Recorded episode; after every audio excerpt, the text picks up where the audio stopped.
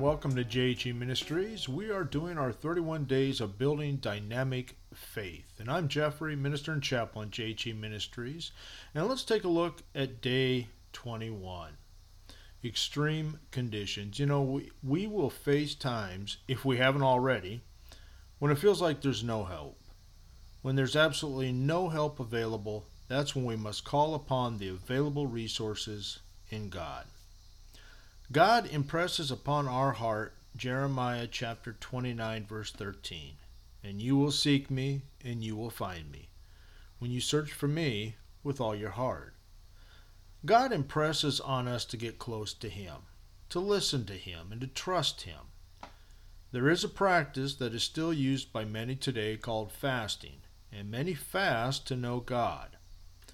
Now, fasting to know God is a legitimate biblical principle. But make sure you're not fasting to get money or some other personal desire. Many who have gone through a fast, they have learned what God wanted to teach them. And sometimes God doesn't give us more until we're ready to give up everything that we have. Now, if you choose to go through a fast, then make sure you are fasting for biblical purposes. Examine your requests by the Word of God. The secret to fasting is not giving up food, but spending time in the presence of God. Just going without food is only good works, and God has never pro- pro- promised to bless legalism. Instead of pursuing food, you must pursue the presence of God. Fast and pray for your spiritual growth before you pray for other things like jobs or new buildings or even money. You may become aware of sins and failures when you fast than you would have other times in your spiritual walk with God. Sometimes the more you fast, the deeper you pray, and the more failure God may reveal to you.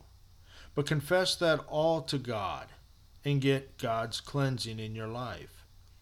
It's then that you will get on praying ground when there's no barrier between God and you and that's when you can ask for great things.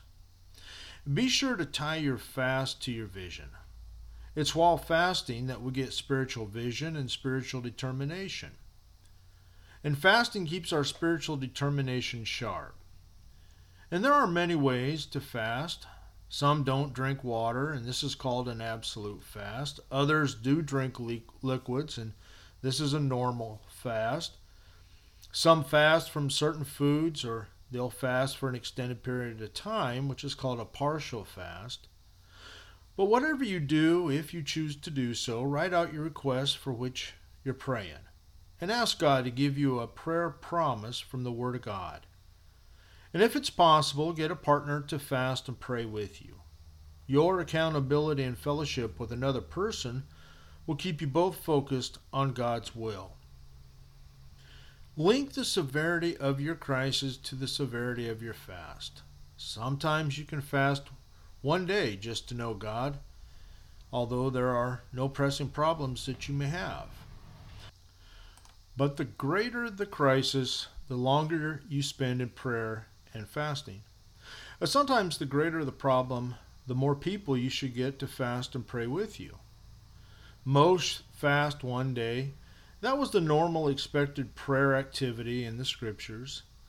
Fast first to know God, and then secondly, fast for vision, and then fast for financial need or whatever the crisis is in your life. So let's talk about experience and faith. First, identify a request.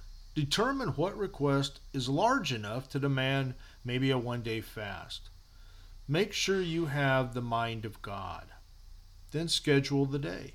Schedule a day in the future where you can give uninterrupted time to your prayer and your fasting. And clearly write down the reason in your journal.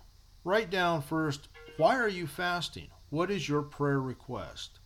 And then, secondly, what do you want God to do? Plan your daily schedule, and before you begin the day, block off the meal times for prayer. Gather your resources. If you're hiring a person, you want to pray about that, get the person's name, maybe what position they're applying for. Maybe you have bills that you're concerned with, but be sure to read and pray while you have your bills with you. But whatever the crisis, pray about it during your fasting. And set aside devotional articles or even chapters in the Bible that you would like to read during this time. And then pray. Look forward to spending time with God in prayer, spending fellowship with God, being in meditation with God, and having God in intercession over your prayers. Let me leave you with our suggested reading. There's going to be two of them today. One is from Ezra chapter 8, verses 21 to 36. And then take a look at Matthew chapter 6, verses 16 to 18. You think about that. And until next time, God bless you. Keep living Christian strong.